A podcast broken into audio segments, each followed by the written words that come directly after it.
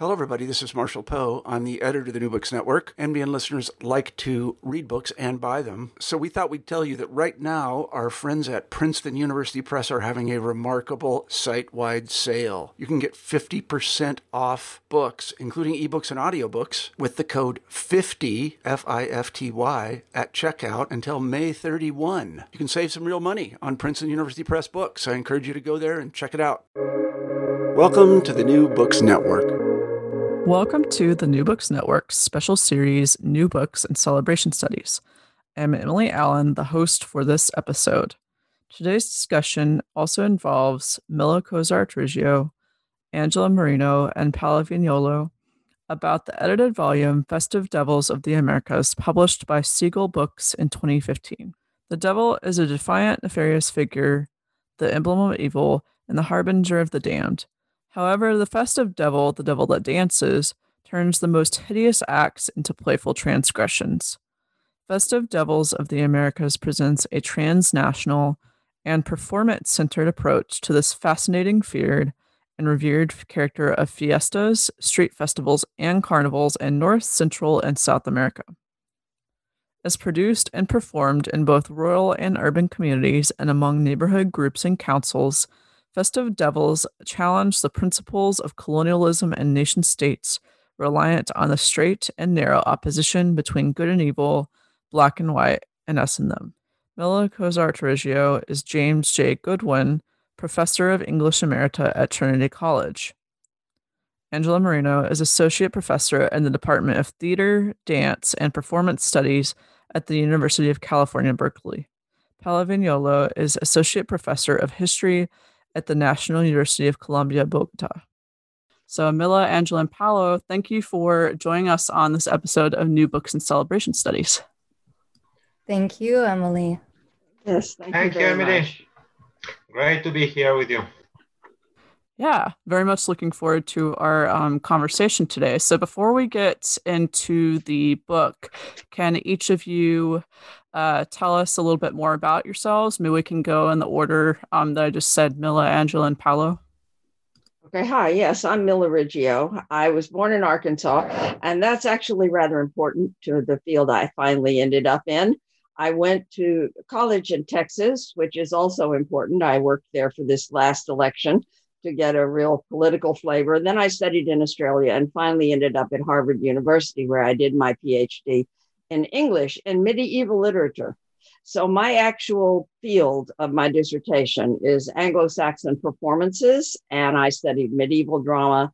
I finally, and a lot of Shakespeare, which I've taught for many years. I've worked as a professional dramaturg, particularly on Shakespeare performances. I was a founding member of the institute that brought us all three together, and that is the Hemispheric Institute of Performance and Politics. Um, and so that's kind of my background and where I am. I'm the senior member of this team, actually. As you can see, I'm the only emerita in the group.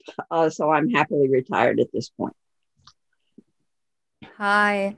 So, my name is Angela Marino, and um, my research focuses on performance and politics. I'm Cuban American with a focus in my studies on the Caribbean, Latinx, USA, and Latin America. I wrote a book on the relationship between populism and, and popular performance, like the devil dances in the case of Venezuela. Um, I teach on various forms of social movements in relation to theater and dance. And um, yeah, I think I was the junior member of the team. So I started this when I was a graduate student. Um, so I was fortunate to be mentored by people like Mila and Paolo when we went through the process.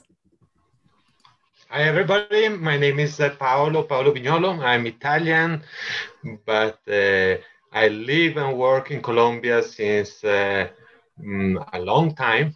Uh, and uh, my work is all focused on, on public history, um, on memory studies and cultural, cultural heritage studies with a special interest, a special focus on performance and uh, live arts and theater.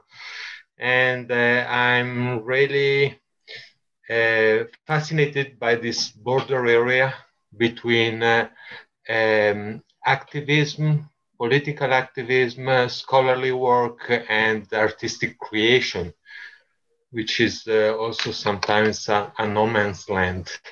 It's a disputed and, and, and conflicting uh, uh, uh battleground sometimes. Uh, so that, that's what um, uh, where my focus is, and I think this this festive devils of the America uh, research uh, is very much dealing with uh, with these areas. Very cool. Thank you all for ta- filling our listeners in, you know, more about your backgrounds and you know what you kind of brought to the table with the Setted volume. Um, and we'll talk more about what else y'all are working on as well later in the conversation. Um, and going on to the next question, Mila started to get at this, but can you, Angela, maybe for our listeners, elaborate on how the three of you came to know one, one another and edit this book?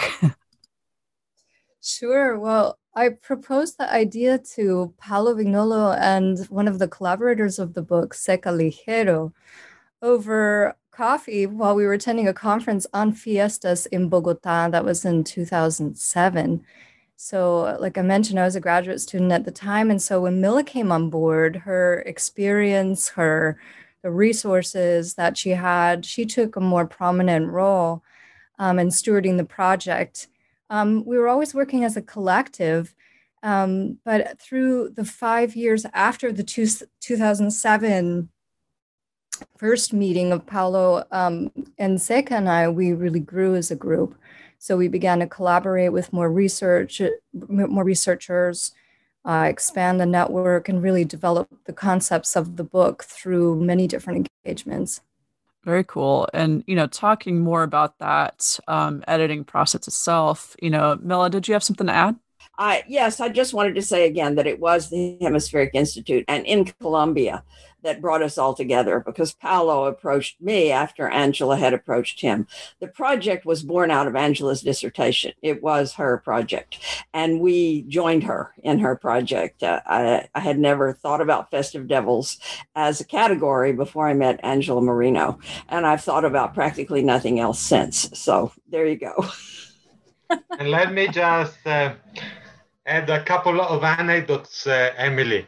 One is uh, in Buenos Aires when uh, I first met uh, Milla. We were attending a, an, a, an Hemi encounter, an encounter of, of the Institute of um, an Hemispheric Institute of Performance and Politics there. And we just uh, sat down in a coffee in the center of Buenos Aires uh, to talk about, well, we, we both work with carnivals. What can we do about carnivals? And while we were talking, just behind us, a group of uh, Bolivian uh, migrants were making a carnival parade. So he said, okay, that's a sign that we, we definitely have to do something with, with festive rituals. And the second one uh, has to do with, uh, with uh, the, the, um, the encounter um, Angela was talking about. Angela and I wanted to, to make an, an international research group on fiesta Play and Power. That was the name at, at, the time. And so we were started to talk about uh, Festive Devils, as Angela was uh, said. And uh, so we, we made a first meeting.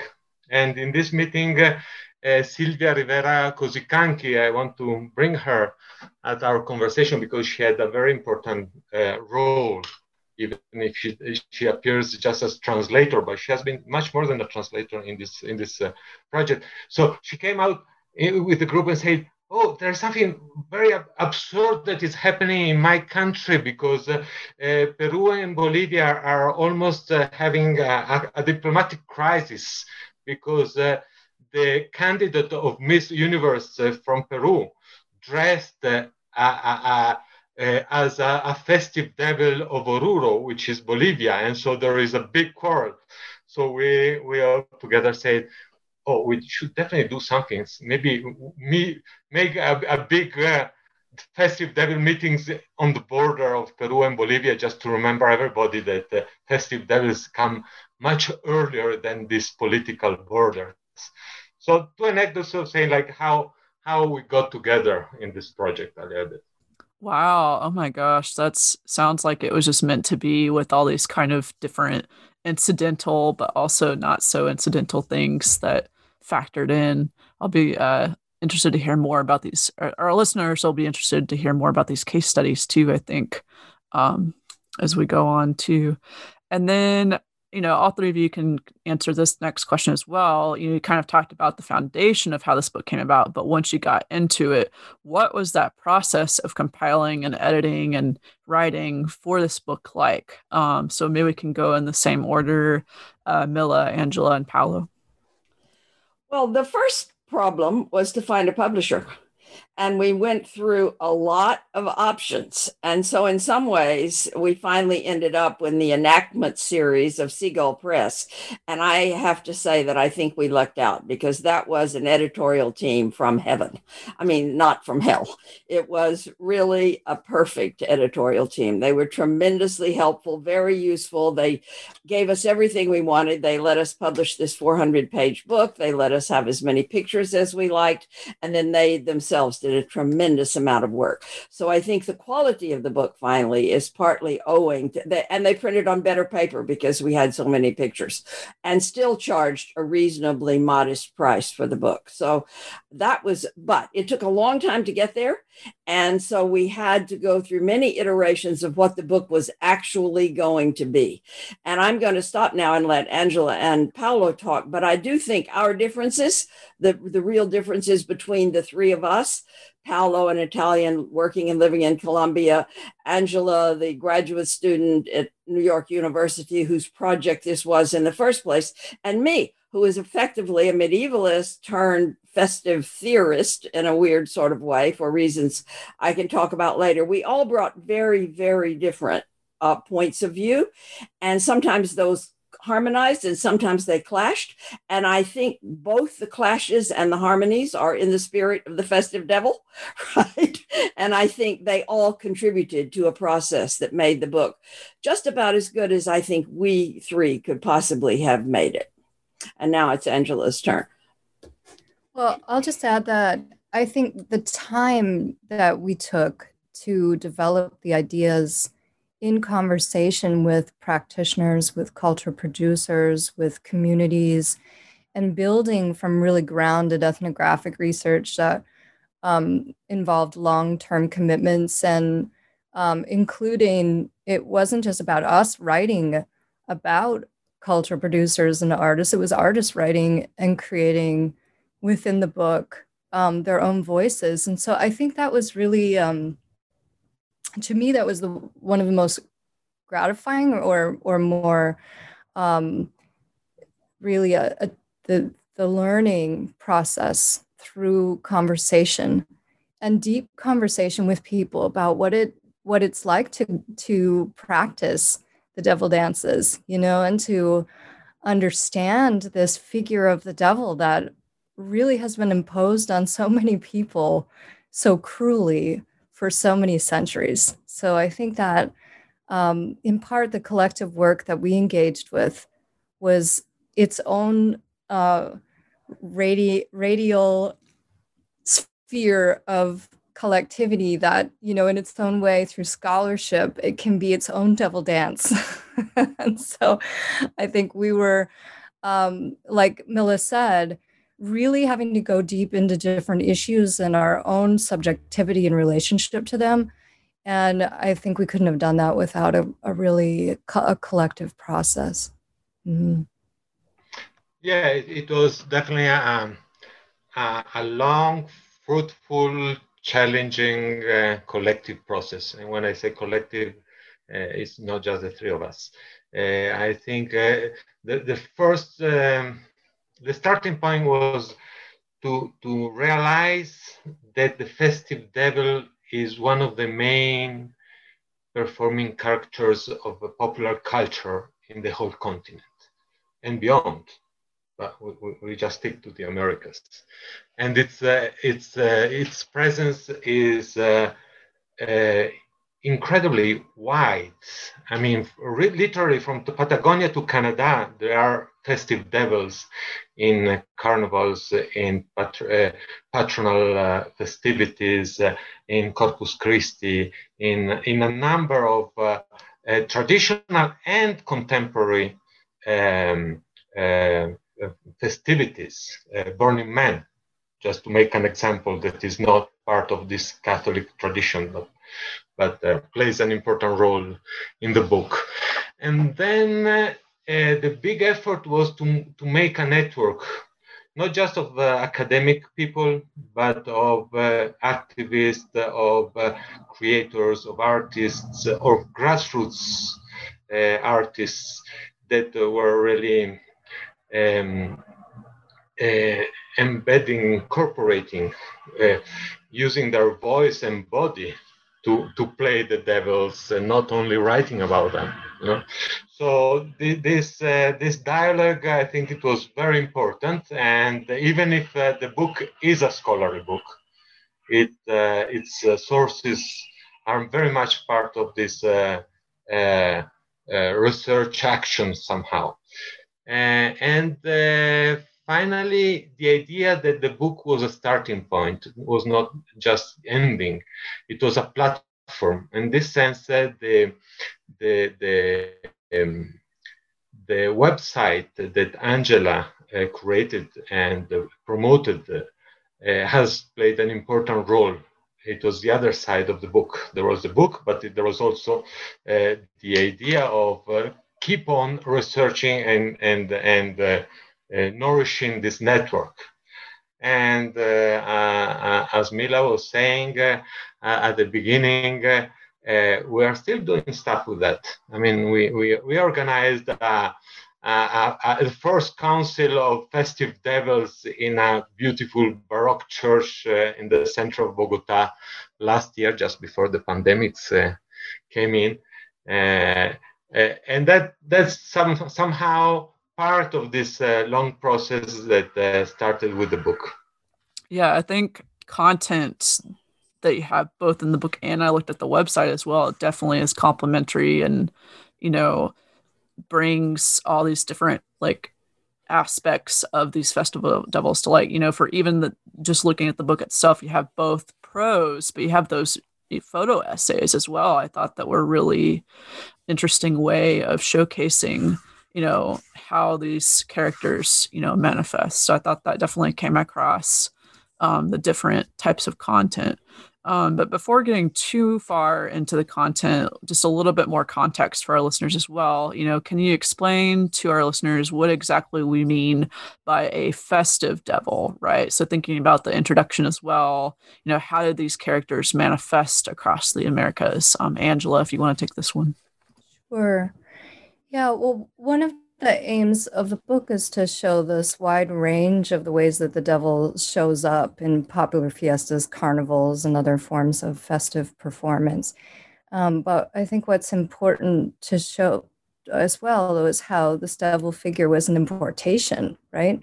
So it was brought in with Christian colonial Manichaean beliefs that, as we argue in the book, were transformed and ultimately mixed or metabolized or otherwise resignified in the process of those festive performances. And just making the devil festive in itself was part of doing that.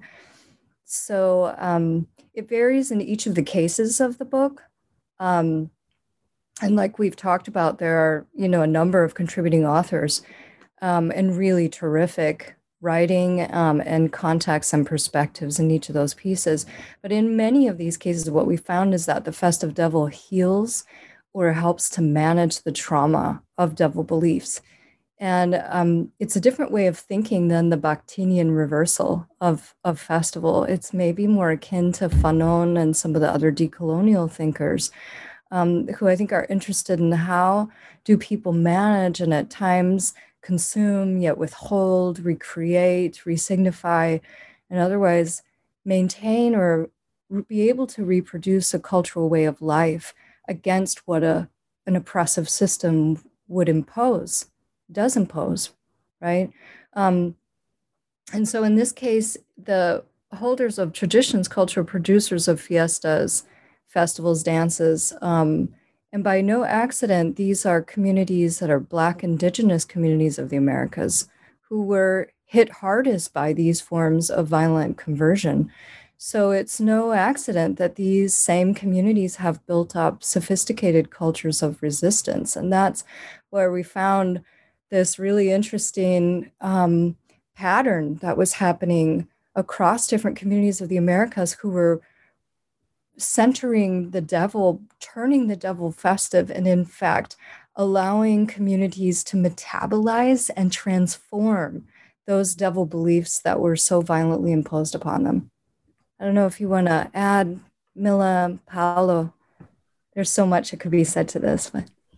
Yes, I would like to add just one or two very quick little things. Uh, one is, again, this is sort of my background as a medievalist. I had studied medieval plays in Europe and especially England. So you have these devils that are comic because they run around all over the place in a context that is not actually colonial or post colonial, but bear many resemblances to our festive devils. So part of the question is how that transformation takes place when it reaches the Americas and moves moves into a colonial and post colonial world, which is really very different, though not so completely different because so much of the resistance in Europe was um, was uh, a resistance from below like a resistance of popular culture in a way against authorities who were establishing uh, um, authority authoritative hierarchies of one kind and another.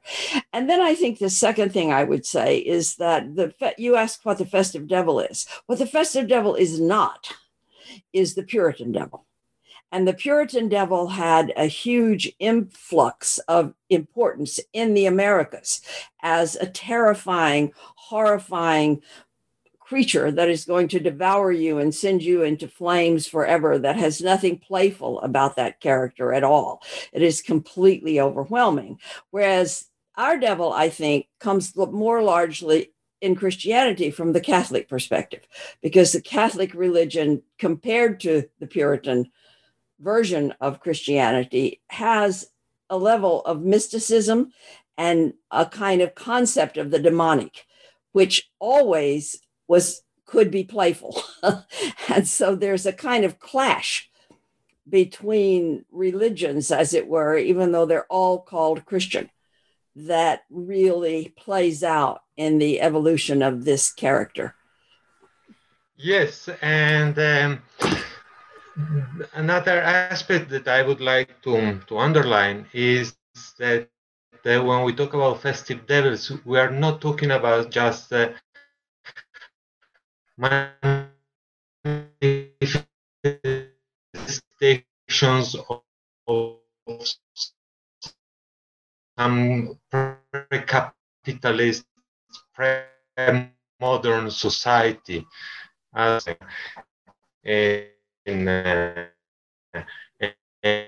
in Los Andes and in Bolivia, related to in Colombia, uh, the, the relation between the Carnival, Trinidad Carnival and the oil industry, but also monocultures in the Caribs uh, and other forms of capitalism expansion. In the, in the book, we talk about how um, in, in North American indigenous territories, uh, the casino culture makes uh, festive devils uh, uh appearing as, uh, or the malandro, uh, this figure that appears in, in Brazilian culture, or the trickster in, in, in North America.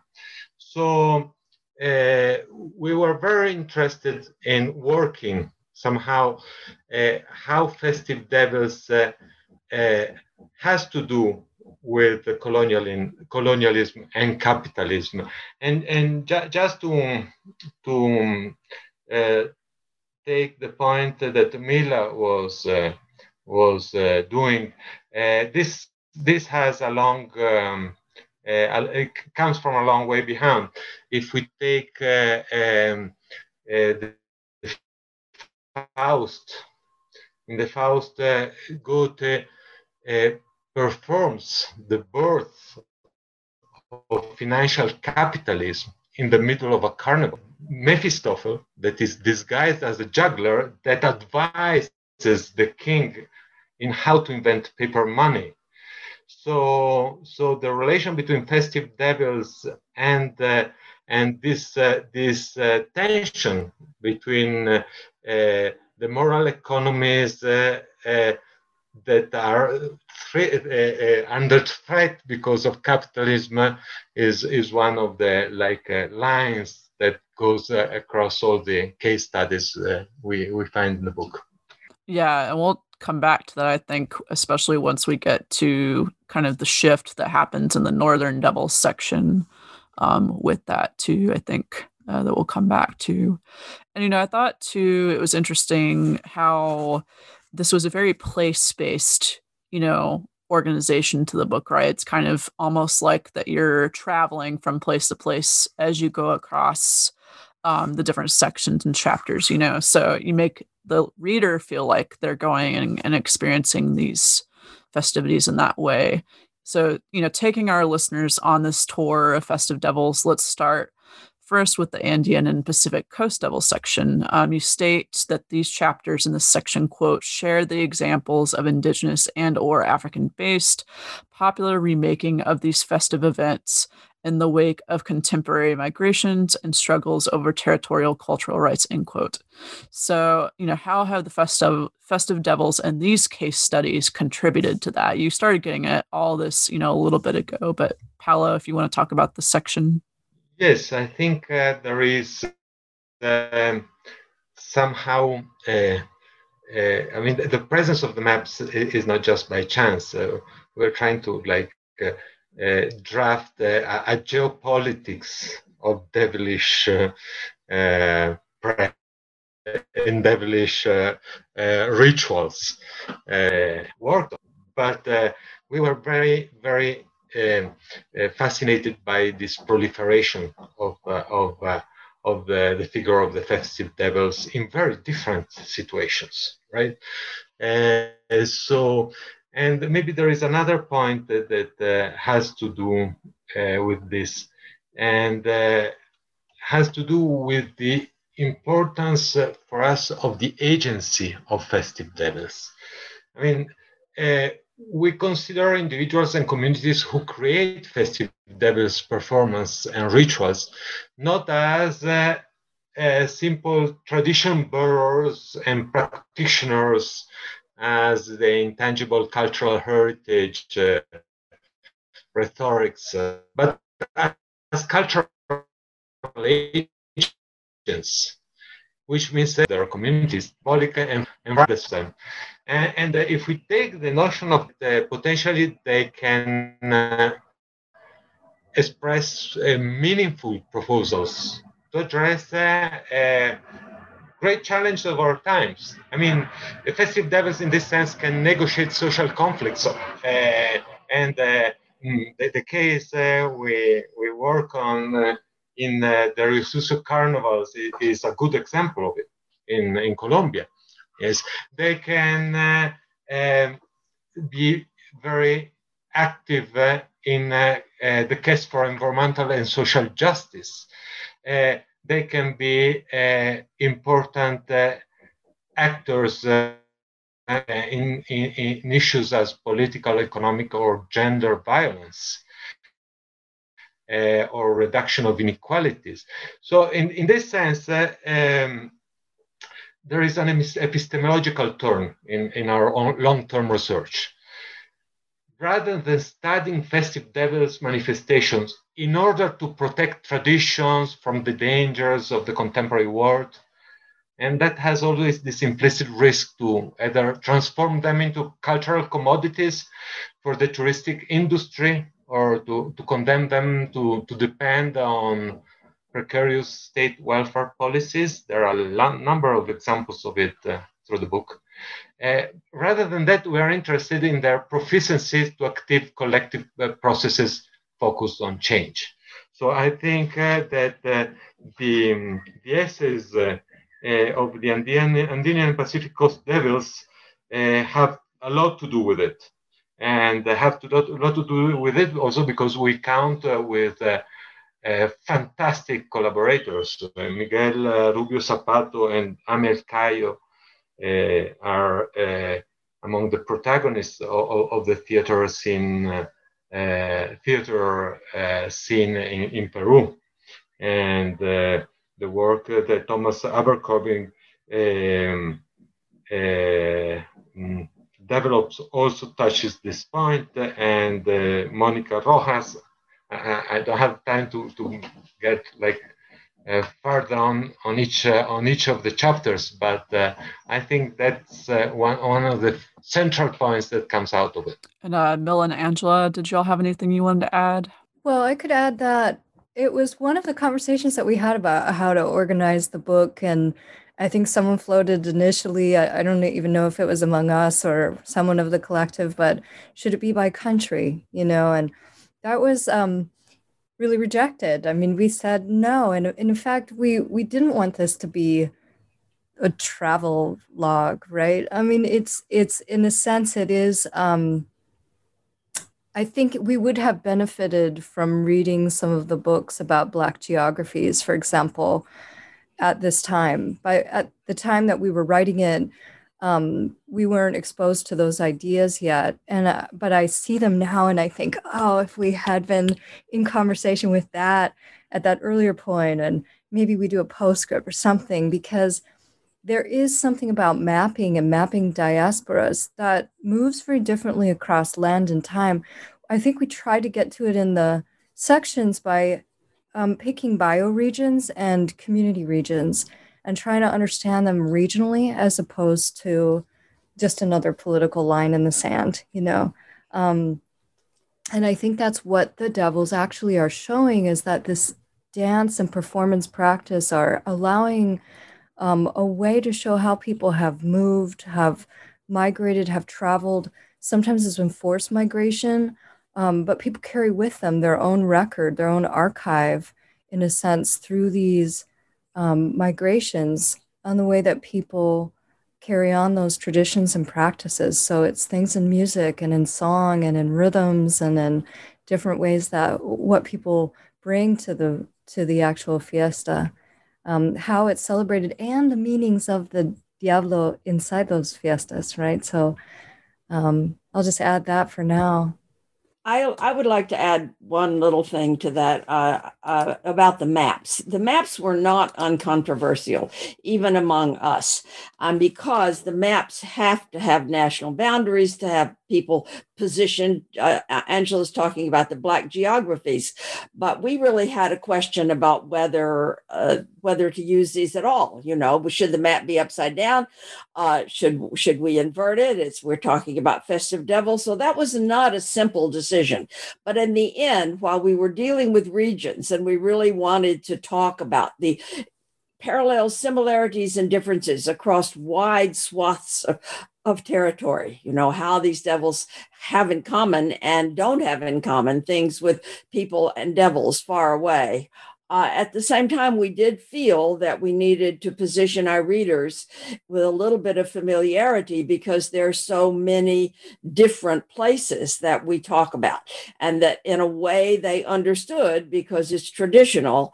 We thought finally that we needed to help them map the journey as as you called it emily that these devils have taken because it's our book is such a little part of this journey i mean there are so many more devils and so many more journeys than we were able to transcribe. Uh, so I, I would just add that. Yeah i could see how it would be in terms of organizing this book very difficult to do so. There would be a lot of possibilities to do that like any way with all these the like you said the breadth of this volume for sure you know makes that quite tricky. And going on to um, the next section uh, caribbean afro-atlantic section um, in terms of you know so generalizations about these essays you state that quote they predominantly deal with the influence of the african diaspora. Going back to that concept the events are mainly produced by afro-descendant co-fraternal and neighborhood networks or smaller intergenerational networks end quote And this makes me think about something that has kind of already been brought up in our discussion a little bit, but specifically in the introduction, with Blackness often being at the center of Fiesta and Carnival, the source quote from which many colors of festive devils emerge, end quote. So, can you talk about how Blackness is tied to festive devils in the context of these chapters? Um, Milla, if you want to take this one.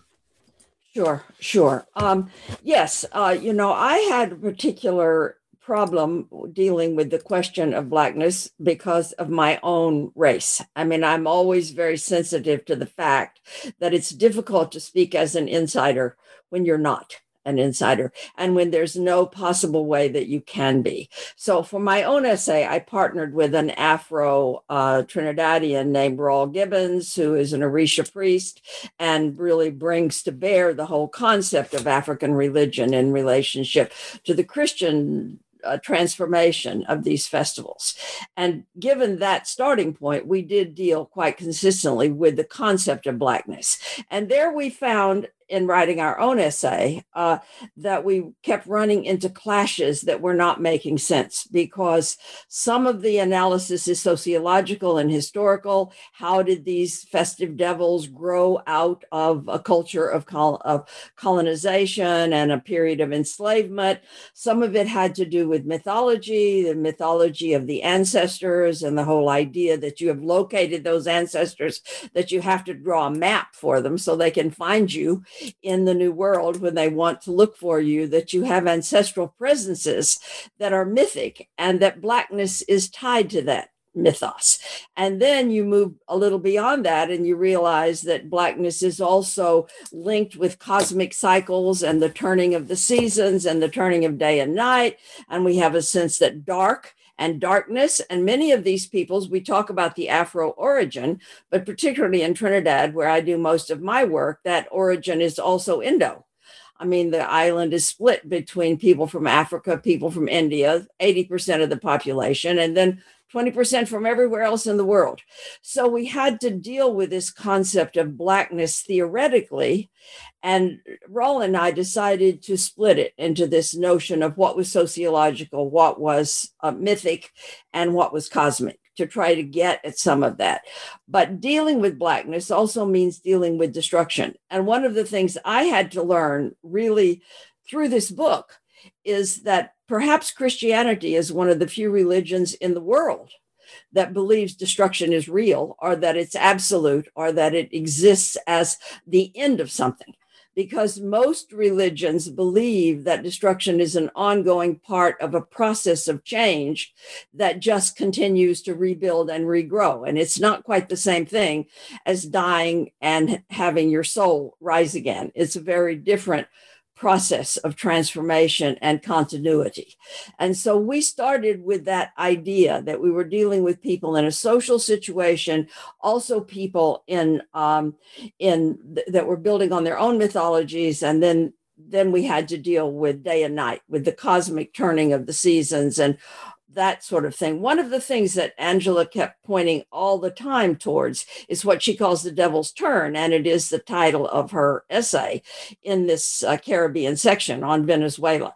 That is, the devil never moves in a straight line and uh, it's just impossible. That's the way the devil cannot walk. The devil twists and turns and bends and shifts. And that kind of movement is really more the movement of the universe itself, at least in its circular patterns. It runs through orbs and orbits, and it's not a straight moving world that we live in. Straight and narrow is the world of commerce it is the world of fundamental Christianity. It is the world of moving from here to there as if the straight line somehow was the shortest distance or the best distance.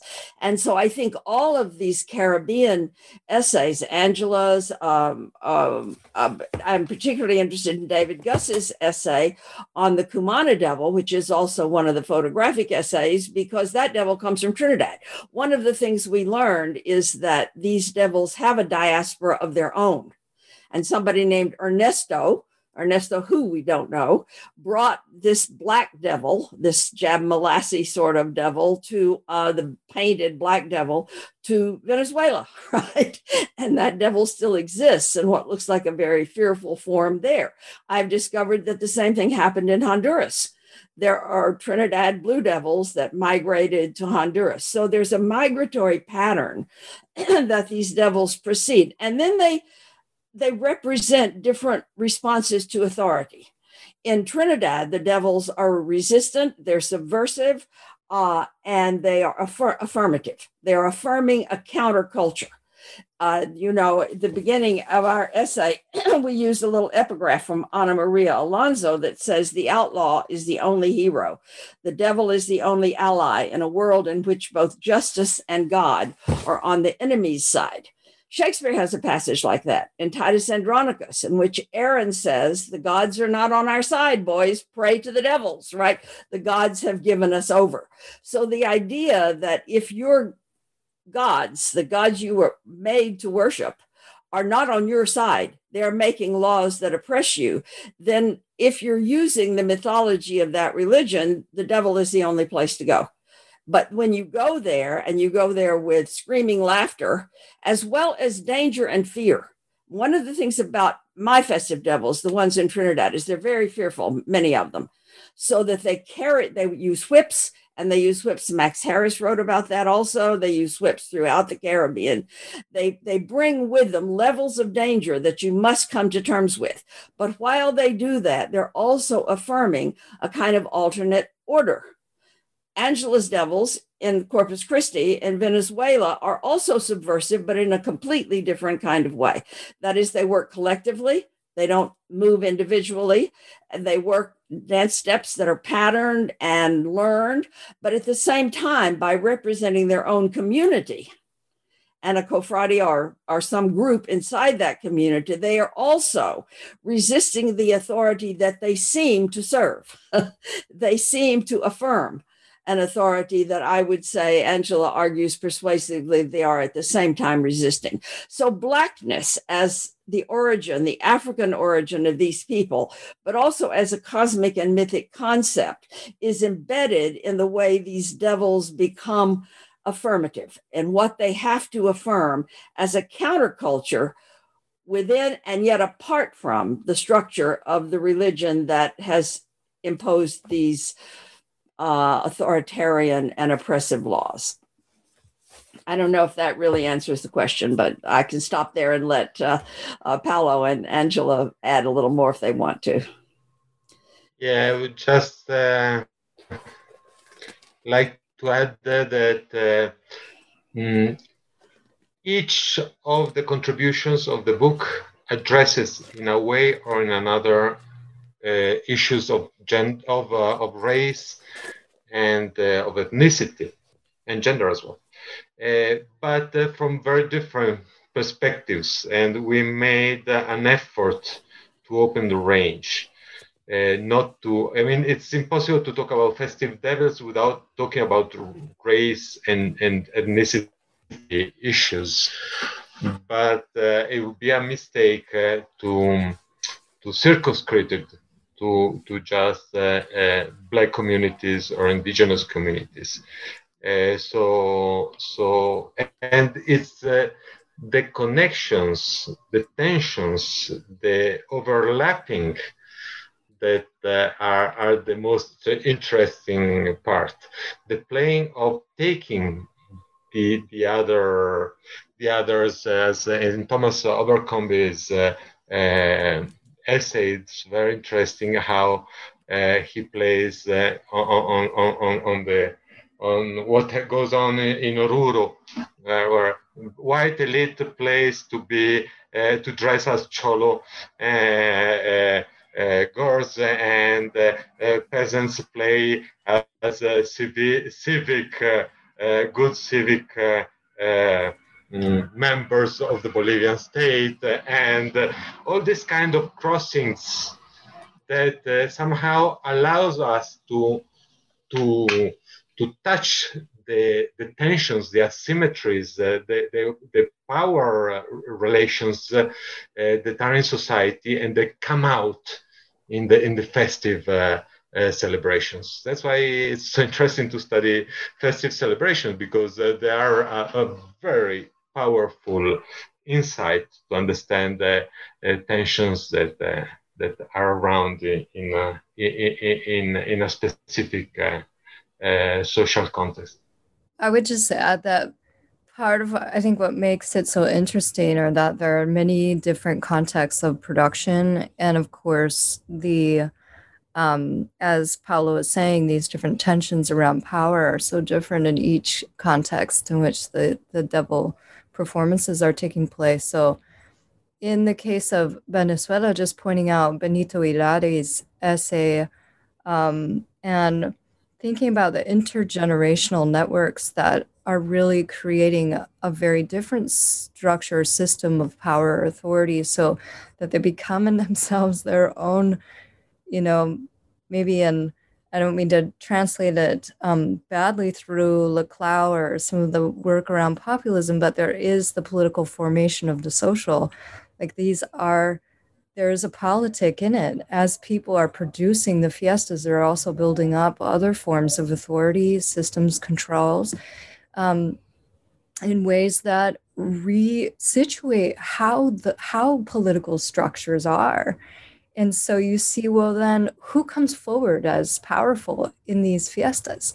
Oh, you see, it's, you know, Senora Rodriguez, who's at the end of the street, who has the altar where everyone goes right and and these really change up what politics mean in a place and i think that's where we get you know an expansion of um, the what milla was saying counterculture and we start to see it as really um, the base from which people build out to create political cultures um, that also enable psychic and cultural and all kinds of even physical transformation and building and the reproduction of, of society. It, that doesn't have to follow the imposed society which is is so much under contest right now. Like we are still in a period of genocide we are in a period of genocide. It's not that it's in the past it's in the present and so this is where the front lines are really you know at battle. Um, so it's really interesting to see where, yeah, how how to continue to see that as a model and example, and the um, the to recognize all this complexity that can be played out within the festival performance and the potential for those performances to show us and model new ways of governance. Yeah, maybe. Think... Go ahead, Paolo. Sorry sorry if I step in. Uh, and Angela, maybe there is another devil's turn there, right? Another shift. We're used to think about the uh, festive celebrations as a liminal state that can show us uh, uh like uh, the real social structures. But for many of these communities, uh, the festive structures are the real thing. They're not just liminal are real powerful no, no, no. Uh, uh, structures. So, so it's a little bit the other way around. I, I think agree. that is the thesis of the book itself. The whole book is precisely that. I mean, that is the thing that ties all of these essays together, I would say. Go ahead, Angela, you were going to say something. Oh, just to say that in fact they very much are real. I would even say you know when we say mythos or mysticism that that runs into its own kind of linguistic trapping as well so i get very full full well what milla is saying by that um, but these are very very real epistemologies there is nothing mystical about it in the sense of it being uh, not real or illusion or under you know just to clarify that term um, and and other scholars have written really well on that um, but I know that there's so much more to talk about. Um, and I don't want to to negate anything that Milla was saying about that, which I just think we did find ourselves always in terminology, right? And what's also fascinating is how when you're doing a hemispheric project is how what kinds of terms are people using in different contexts? And they were very different. You know what what each community might think of their own um, performance tradition and how they describe it and which which ways is it operating? Um, so i just want to point that but I don't disagree with any of that. And by mystical, I didn't mean unreal. I simply mean the presence of those things that we know to be real, but we cannot see. So it's really an anti phenomenological term, not a term about unreality. Uh, and I understand Angela's point that you have to be careful what terms you use because they carry connotations that come from the past. But a myth of identity is as real as the historical story of identity. Those things merge together to create what we call identity, and they have an absolute reality uh, about them all the time, uh, without question. Yeah, and I think I'll, that question actually ended up going in a lot of directions I didn't expect it to, but in a great way. Uh, and that I think you all just teased out kind of the some broader implications that even if a reader didn't know anything about Festive Devils, there would be several takeaways, as you all were getting at, that definitely resonate, especially in our present moment. Um, I mm. think with this book, yeah. So this there's a lot to this book um, even what five plus years later at this point.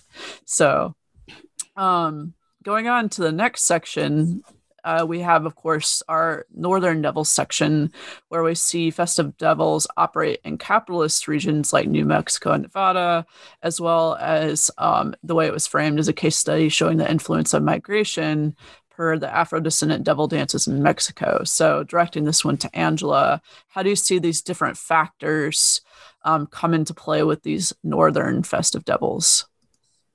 Yeah, thank you. Well, first, you know, when we were pulling together notes for the for our conversation today, it was just amazing to me that we're even 13 years past the original thinking of the book. So so much has really transformed. Um, and um, and I'm sure each of the each of these case points have changed as well. So I'd be really curious. I think Anita Gonzalez is just a top rate scholar. She is did a, an amazing essay on the Mexican devil dances in Costa Chica. So really um, seeing that um, that performance, I think was maybe more connected. We had a lot of conversation about this. Should it be in the northern? Should it be in the? Because in a sense, it was so similar to the devil performances in Peru or in the Caribbean. And that was one of the instances where you can see how people have moved and migrated and are really working to be acknowledged as a community, finding others who are doing dance that are similar to them and able to also see how wow how has this community moved? Like where are we now? We're here in mexico um, I'm not sure it was entirely connected to the kind of northern New Mexico and Nevada Burning Man, so that was a stretch. But in in referencing, um, you know, Enrique Lamadrid, who is again another um, one of the preeminent scholars of the Southwest and in festive traditions. Um, I was so fortunate to have him also as a mentor at the University of New Mexico. Um, his his work talks about the stories of the devil turning up in dance halls, right, and how um, it's corresponding to these tensions from northern New Mexico, where the capitalist influence of the Los, uh, sorry, Los Alamos National Laboratory, where the H bomb was conceived, and all of this, you know, in a very white upper upper middle class middle class community, moving into um, a rural area of, of northern New Mexico. And, you know, these internal threats start to come around. Tensions are happening, a polarizing class division among the communities there. So he's drawing that out through dance hall appearances of the devil and what those stories then have meant to be able to call out those kinds of tensions in northern New Mexico. Um, Rachel Bowditch, who is another really one of the the main researchers of Burning Man, you know, takes on the ways that Burning Man um, confronts capitalism both directly as a subject of the festival itself and also implicated into how the festival as a production is taking place in Nevada. Like, what did that mean for all this, you know, sudden um, group to kind of come onto this land and um, operate this enormous production um, there. And and how does that um, how how did the festival itself have to enca- it have to contend with its own politic and its own relationship to capitalism um, as a festival? So i thought that essay also was brilliant. So I'm so intrigued now to hear Milla talk once again about the Puritan and Catholic. You know, I'm thinking of someone like Cañizares Esguerra, who really thought about from the book Puritan Conquistadores and the ways that the Puritan and Catholic um, contexts were so different. Um, but I did see, yeah, the Northern Devils feel like they really are in the belly of the beast, you know, and they're having to contend from the inside and um, you can see almost the the desire to be able to maybe do that which other festive devils can, but also really contending with and having to play more with the overt or explicit ways that the you know devil gets signified as this more Puritan devil. So contending with the evil of the devil. Um, and I don't know that we see the same kind of collective um, ensemble groups that can do the devil dances unless we look to um, people who are doing devil dances like uh, Rosa, right? Um, um, and some of the um, people really intentionally working through theater companies to try to remake um, devil dances for themselves and their community because they're connected to other Latino groups throughout, you know, Latin America or the Caribbean. So there's that too. Kind of what are people doing to try to restore their traditions in the United States as immigrant communities? I think that's fascinating as well. And uh, Milla and Paolo, did you have anything you want to expound as well? No. Let me No, thank you. go back just a second to let me go back to each uh, uh, essay on Burning Man because uh, I think uh, there is something very powerful in the way she addresses uh, the 96 uh, version of Burning Man, where the narrative goes around hell and, and, and the devil figure. So uh, the, the, the idea is that uh, uh, there is the sale of Burning Man to the mega corporation Helco, run by Papa Satanas. And so uh, there is a, a hostile uh, takeover, and uh, this may, may create a cosmically integrated vertical marketing system with hell and the earth and heaven. So this is a parody on capitalism made uh, in a festival that uh, is aiming to be the place of counterculture, Western, Western coast uh, counter, uh, counterculture, and where the gift and counter gift uh, system is taking place, and where the potlatch uh, logics are, uh, are at, at place in just in that addiction, uh, the, all the contradictions come out. I mean, when the when the festive devils becomes the protagonist, all the tensions, you know, the idea, the the the the the, the, shout, the the cry, uh, Burning Man is not for sale. That becomes the like big uh, market branding of, of the festival and it's just the turning point where the festival becomes something else and becomes a real important commercial event that is going to have brands all over all, all, and franchising all over the country. So I, I think uh, that uh, uh, it's a good example how the articles, the collaborations of the book are not just case studies uh, of, of uh, some kind of ethnographic research, but try to uh, explore this, this difficult frontier and uh, these paradoxical uh, narratives uh, that the festive devils bring out. Yeah, and it, as we've been talking, I definitely see more and more how there's so many connections between these, you know, different chapters. They're not all that separate. You know, they they're they each have their own, you know, like you said, things that they're complicating, but there's certainly several through lines that we can see. And you think think you all also try to get at that in part three as well. Um, with the section crossings to an extent, you know, obviously there's still very distinctive chapters, but there are certain things that you can connect from one to the other. So, uh, Milla, if you want to discuss your chapter in that part, and then Paolo, if you want to discuss your chapter as well. Um, the first thing I would like to say is about the structure itself.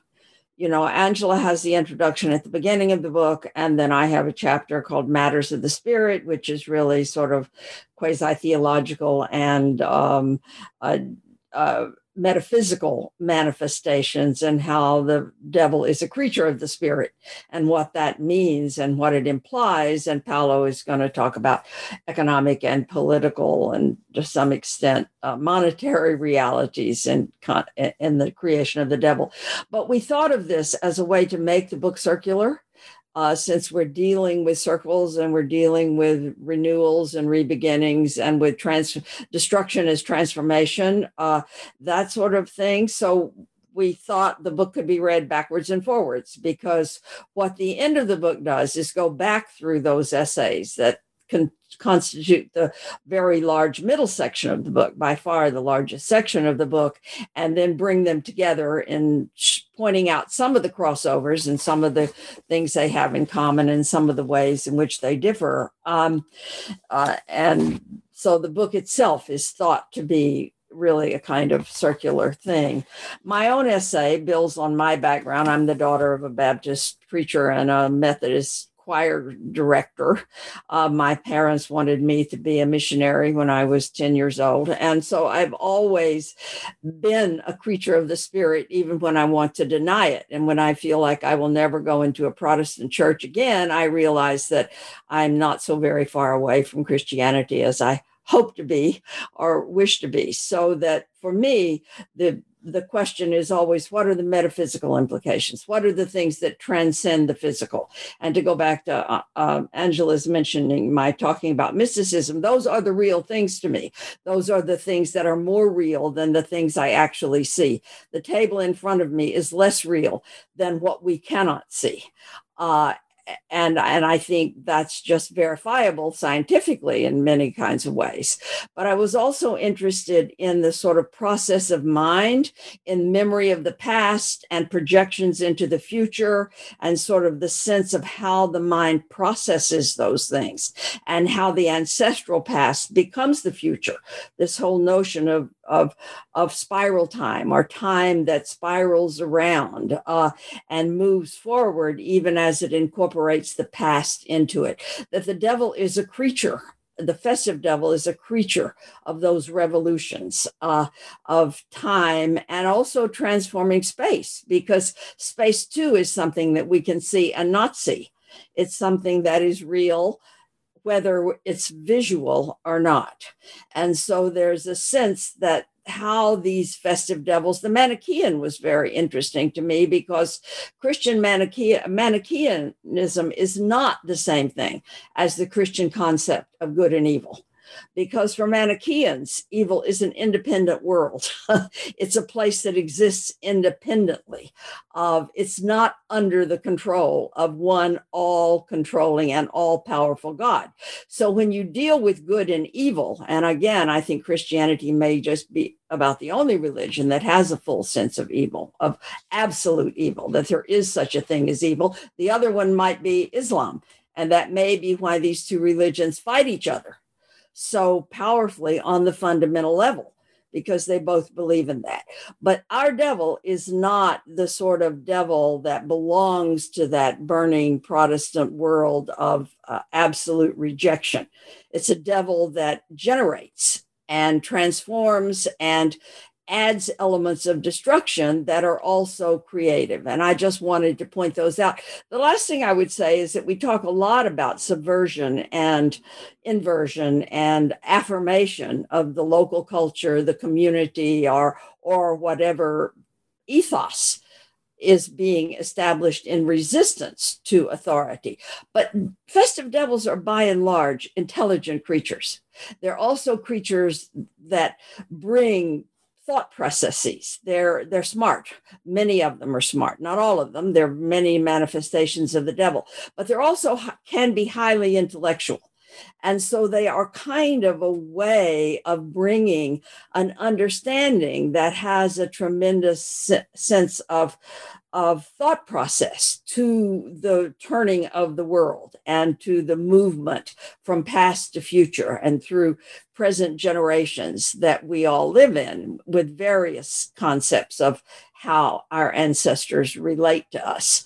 You know whether we think that world is porous and that they cross back or not uh, they're always in, emphatically there and so i think my essay focuses kind of on that juncture uh, and that world that isn't phenomenological, and the devil as a creature of that mis- that metaphysical alternative. The, the starting point uh, of uh, of uh, my crossings articles uh, was uh, uh, the excuse somehow was uh, the the dispute I was telling you about at the beginning between Peru and Bolivia. No, uh, how come two countries have a diplomatic crisis on how somebody is dressed uh, in a Miss Universe uh, um, mm, presentation? and so the, the a, lot, a, a, number of reflections come out of it. Uh, I just uh, want to um, stress on two. One is uh, the power of uh, festive devils uh, to um, bring um, long uh, duration memories and to make them um, um, cross and entangle and uh, and uh, uh, so uh, that is always present when we talk about festive devils uh, allows connections that are not obvious at all and that, that put at stake our idea of temporality our the idea of cause effect kind of links, but uh, that uh, um, mm, enter in the public uh, arena in a very meaningful way.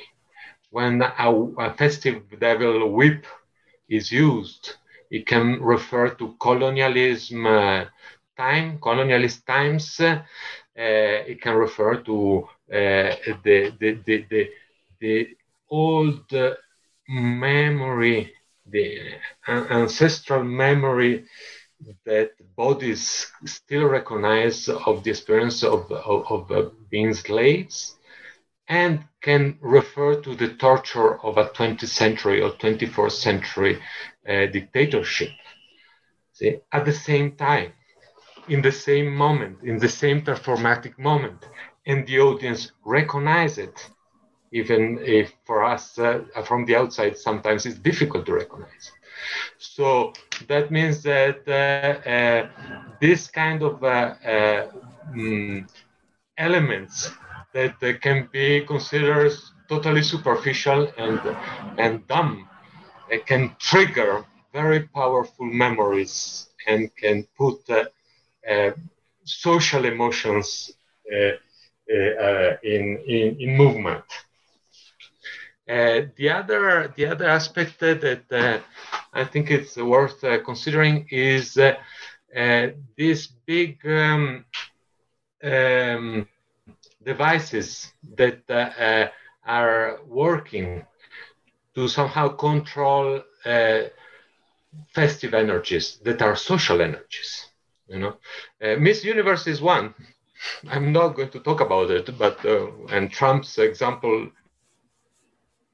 is a good example how we should take very seriously uh, Miss uh, Universe uh, context and, and, not just uh, uh, take it uh, for granted or for something that is not worth having a look a, a, deeper look at. But I, I, I would like to say a couple of words about cultural heritage and all the UNESCO formats and devices and uh, uh, offices and functionaries that work in order to uh, classify, put hierarchies, organize, defend, salvaguard, and uh, these this kind of manifestations. Because uh, this is neither innocent nor uh, uh, when, when we talk about uh, about uh, this tension about uh, if the festive devil's dress is Peruvian or Bolivian, we are getting into a very complex dispute about cultural industries. Uh, which is what the, what the Bolivian side said. Uh, we, we, are not defending just an idea or, or like a tradition. We are we don't have cultural industries, but we have a carnival, and the, the touristic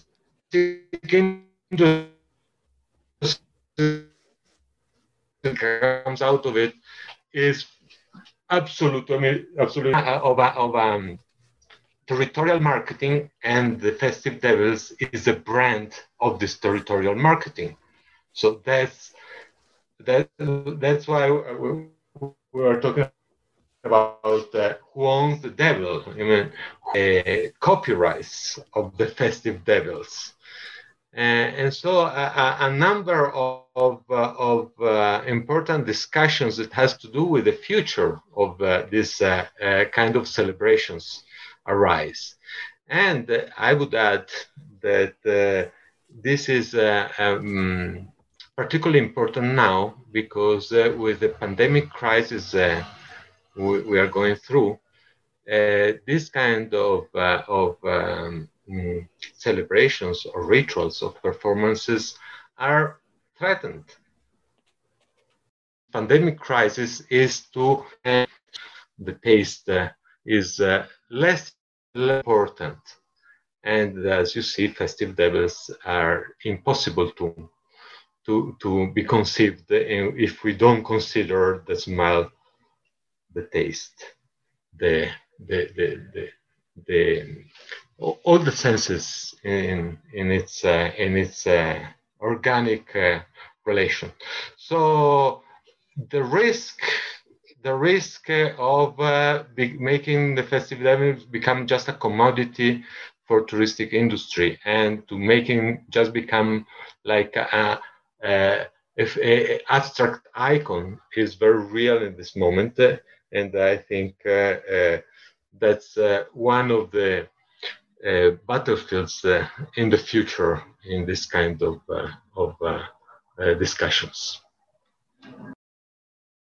Yes, thank you all so much for kind of those broader themes and broader implications with all this too. And again, bringing it up to some current discussions like you were just getting at um, Paolo. And really thank all of you for talking with us today about the book. You know, what um, other projects are all of you working on? Um, we can go in the order of Milla, Angela, and Paolo. Okay, thank you. Uh, let me bring up one project that I don't even know if it's still in process or not, but it has to do with this book. And that is Paolo and Angela talked about it being translated. It was translated by Silvia Cusicanqui. Uh, and and theoretically there is still a spanish book out there so that's paolo can tell us whether it is actually going to happen or not but our idea was that this book would not be published only in english but that it would be published in spanish so the essays that were written in spanish initially we translated into english for this book and the idea was that all of the english essays had been translated by a fabulous uh, bolivian translator who did many other things for us into Spanish. So I'm hoping that the book will come out in that form. When you get to Paolo, he can tell you a little bit more about it. He's tried very hard. It turned out to be much harder to publish this book in Spanish than it was in English, even though we thought the reverse would be true. But we're still hoping for that. Uh, moving beyond the book for the last few years, I've really been working on those issues that I kind of talked about today time and space how they are transformed, what they mean, time and space in the carnival world. I just recently published a very long essay that really focused on that notion of the transformation of time and space. And I'm also very interested in ethnic and ethnicity, but not just ethnicity, but also national identity, since we do still live in nation states, and particularly in Trinidad. Carnival was taken over by the Afro based party at the time of independence and made into a national festival. And so I'm very interested in how that transformed the festival, what it did to it, how it undermined, what it undermined, and what it did not undermine. And so I've just published a second very long essay focusing on that question of identity in relationship to um, Carnival itself, not to Festive Devils as such. But my real aim, I've been retired now for three years, and I've finished the projects that I had started when I retired. So I'm now looking forward to a brand new direction. And I think what I really want to try to do is to go back now to Shakespeare and to sort of look at what carnival really does mean in a Shakespearean world and Shakespeare's plays, because people who write about Carnival and Shakespeare write about it always from the Bakhtinian liminal uh, time out of time perspective. Nobody looks at what the festive culture of the people in the 16th century really contributed to the larger festive culture, and Shakespeare came from the countryside. So, a sense of what that our concept of carnival as kind of American, subversive, embedded in the colonial world, how that helps to inform in reverse our understanding of how an iconic figure like Shakespeare really relates to and reacts to and embodies uh, something like our version of Carnival. Yeah, this is Angela. Um, one of my future projects is a book that would be called Festival and Governance. So I've been working on this in the last um, year and a half and have developed a proposal and some um, notes of what will become the book chapters. I see it as a somewhat shorter book in length. You know, it won't be the 400 page. I would love to make it very useful for a performance studies class and maybe even at the undergraduate, advanced undergraduate level but I think it's to try to understand well, what is this relationship between politics, governance, and festivals? Um, the other thing that I've done in research is still continue to work around Venezuela and some cases in Latin America, and always with a hemispheric perspective. But um, I began this work and continue to do it because I feel that certain um, to be able to bring this kind of work forward is a part of a broader project towards liberation and towards voicing um, concepts or important things and bringing them into activism. And so, for me, being in the United States and a scholar based in the United States, there's so much work to be done in the United States. it's like we really need to work on how are we going to construct a new form of governance in the United States. And as we see you know, representative democracy absolutely in collapse. Um, and we understand the United States. I hope people understand the imperialist influence that is so negative and destructive that the United States puts upon others that we continuously make other countries, other people from this nation devils. We are, it is a devil factory in the United States right now. So, how do we actually bring some of that festival epistemology to work for us here and help us reimagine what we could have for governance and really build up some base for popular power here in the United States. So I think that's that's what I'm focused on right now. Oh, can I make a mention before I drop because I know we'll be um, and I want to hear Paolo, but Rose Cano is a person up in Seattle who's working with Ensemble and the diaspora of the Peruvian Devils in the Seattle area. So when I said Rosa and I was, it's Rose Cano there. Um, and the other person to mention was spiral time and the idea of the spiral that Milo was a very important influence on the book is Leda Martins, who's a Brazilian scholar. Um, so thinking of spiral time, think Leda Martins as well. Yeah. Yes, that's absolutely true. Um, yes, I was uh, telling you uh, last year at the end of 2019 we made uh, this big gathering it was uh, we called it a, a, ludic conspiration and it's uh, it's really it's really a shame that just, just to talk about conspiration now has a totally different sense and meaning.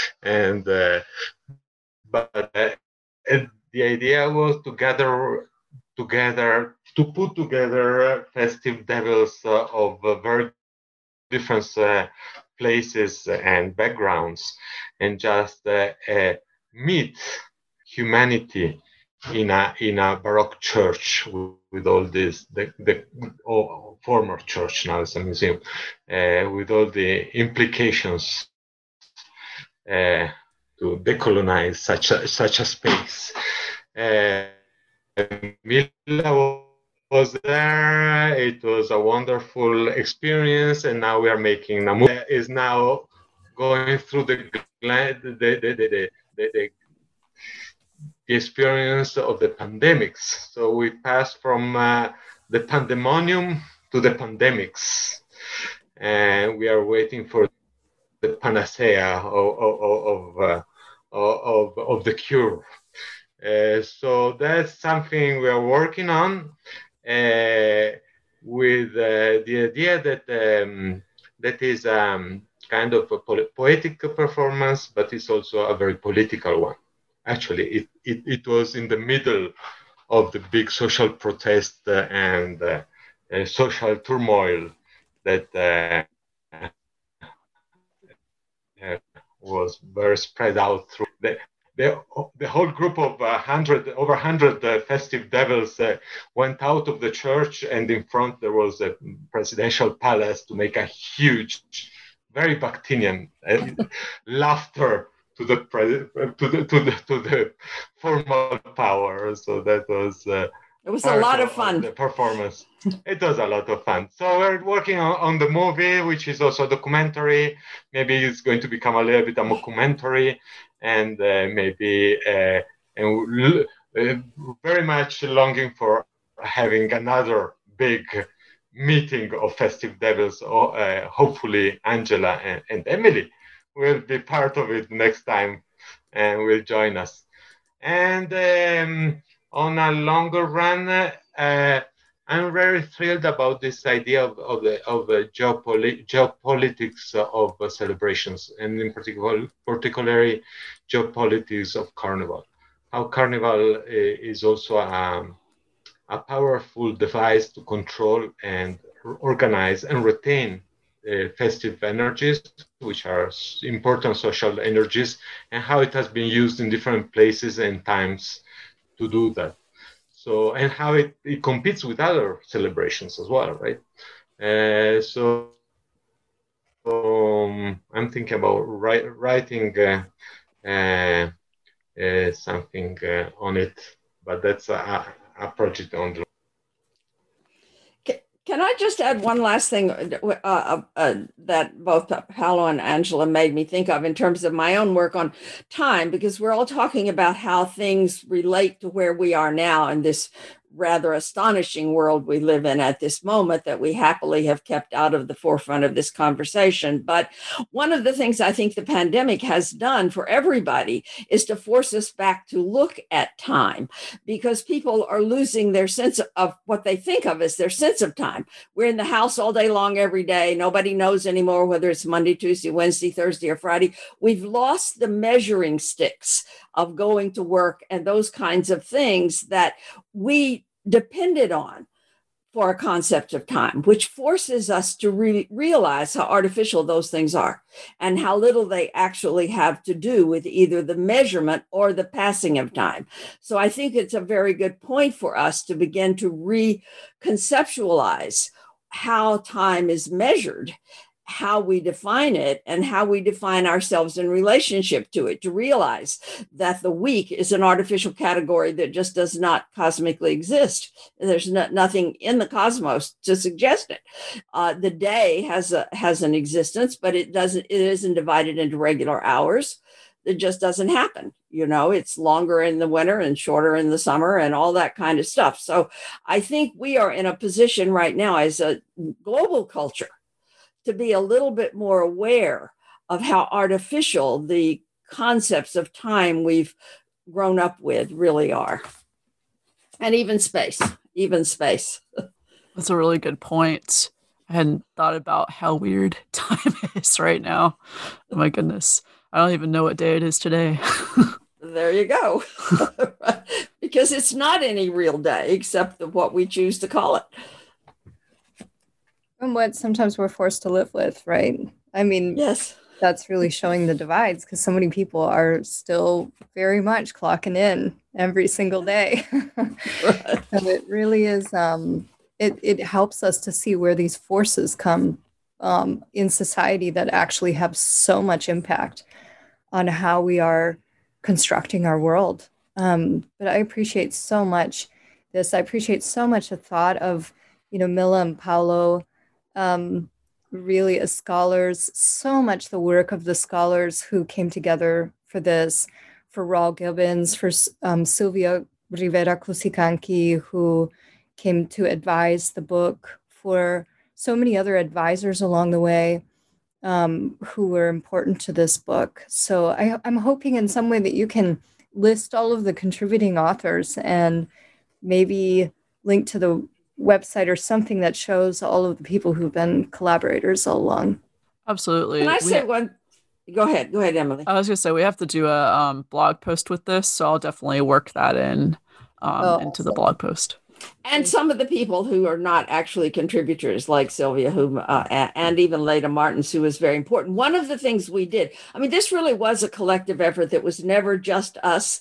And one of the things we did along the way is angela coordinated a retreat in mexico paid for by the Hemispheric Institute of Performance and Politics, where we brought Rawle Gibbons and a few other people to join with us to talk through the concepts of the book. I think since we think of these devils as largely emerging from collectives and reflecting the ethos of the collective, it was very important to us from beginning to end that we see this process as kind of circling and spiraling and intermingling and weaving together uh, all of these different people in different contexts and uh, situations. And that Mexican retreat was absolutely central. Without that, Rawle would not have been my partner, certainly, in writing the chapter, but far beyond that, a lot of ideas came together there.